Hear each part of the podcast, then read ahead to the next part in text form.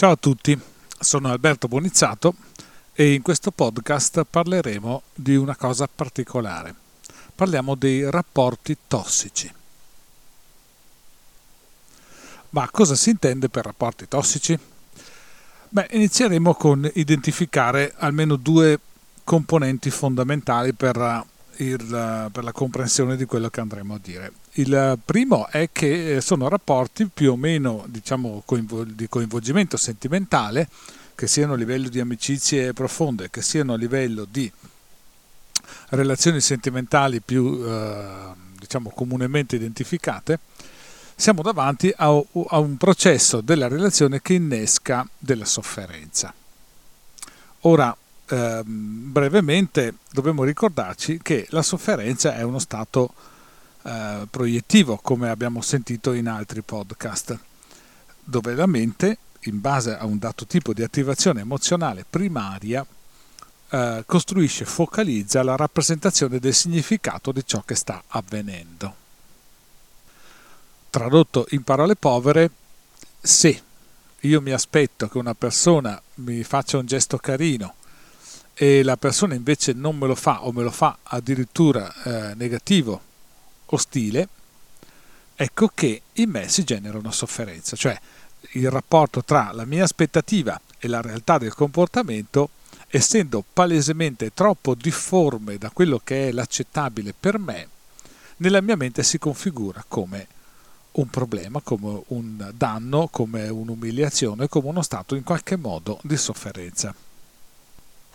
Quando andiamo a riflettere intorno agli stati di sofferenza dobbiamo sempre ricordarci che, a prescindere dalla, pre- dalla presenza fisica, cioè che la persona uh, che genera la nostra sofferenza sia presente oppure sia da un'altra parte, gli stati di sofferenza, oltre che ad essere stati di rappresentazione mentale delle cose, quindi con un certo dislivello tra quello che è la realtà e quello che è ciò che io percepisco, c'è anche da considerare che si è sempre in due a produrli, almeno in due a produrli. Quindi c'è una vittima, c'è un carnefice, c'è un soggetto che soffre e un soggetto che ha generato la sofferenza. Ecco, alla base di ogni rapporto oh, tossico, di ogni rapporto basato sulla sofferenza, c'è questo tipo di processo che si ripete una volta, due, tre, cinquanta, cento, mille volte, ecco che si oggettiva il, diciamo, il dinamismo della sofferenza, ma l'individuo continua a non comprendere, non focalizzare, non, re, non individuare quali sono i processi reali che hanno generato il monte totale della sofferenza in atto. Ora, come è noto, nella nostra cultura eh, diciamo, si tende a moralizzare, si tende a cercare il colpevole, no, è colpa di questa cosa, quindi io non sono colpevole, sono innocente perché sono quello che soffre, l'altra persona è il colpevole perché è quello che mi ha fatto soffrire. Ecco, questa visione è un attimino, oltre che infantile, è distorta perché? Prima di tutto perché dobbiamo renderci conto di, eh, di quello che è la realtà piuttosto che di quello che è la colpa in quanto se determinati processi nel comportamento si applicano, cioè vengono realizzati e io soffro, significa che in qualche maniera eh, la cosa riguarda anche me nel senso di, aver, di comprendere, nel senso di poter identificare eh, se c'è qualche comportamento dalla parte mia che può essere parte attiva nella conflittualità, nello stato di sofferenza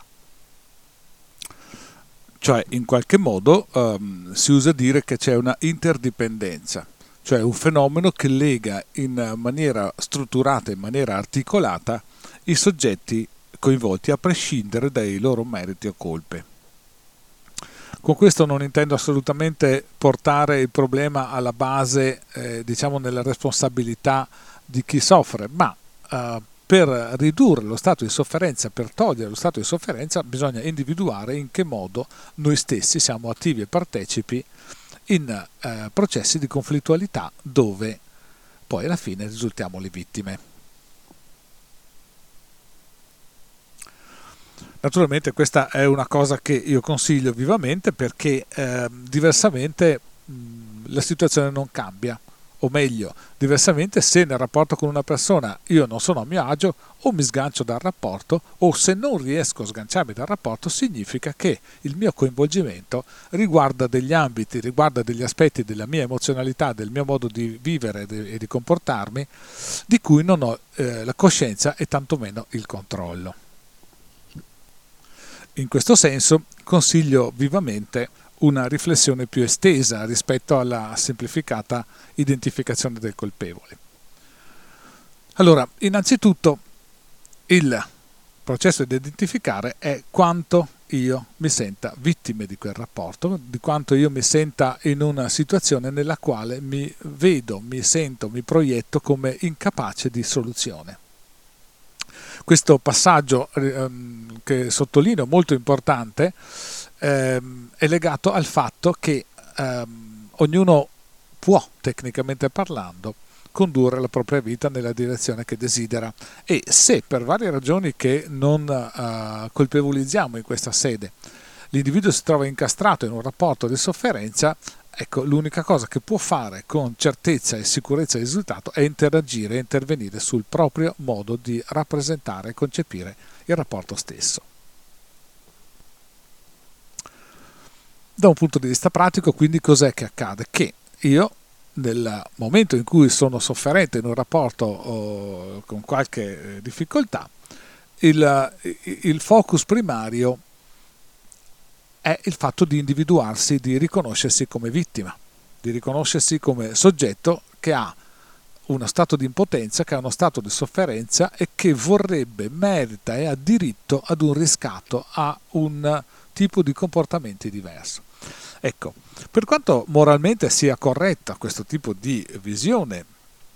di cui eh, la cultura ci dà ampia e profusa eh, modellazione, il, il fatto di essere vittime non significa riuscire a controllare ed avere quello che desideriamo.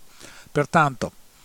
il, il focus diventa l'individuazione, riconoscere che siamo vittime, ci sentiamo vittime, perché su questo si costruisce poi, primo, tutta la morale che ci sta intorno quindi di quanto è ingiusto il comportamento degli altri verso di me e di quanto io avrei diritto ad avere un riconoscimento, un apprezzamento, un qualcosa di positivo. Secondo fattore molto importante è che il mio eh, essere vittima determina una, uh, una cosa di, eh, di grandissimo peso, cioè una catena enorme di comportamenti da vittima, per l'appunto, che non influenzano positivamente la situazione. Cioè, in altri termini, se io mi comporto da vittima, l'altra persona, sentendosi colpevolizzata, tenderà probabilmente, io direi con certezza, ma diciamo probabilmente, a, uh, a um, sentirsi in colpa e quindi avere reazioni ancora più negative. Ora, non importa se questo vi sembra giusto o ingiusto, il punto cardine è se si vuole risolvere la questione oppure no. Naturalmente con questo non, voglio, oh, non ho voluto oh, banalizzare la complessità e la difficoltà di queste situazioni. Eh, diciamo che ci sarebbero altre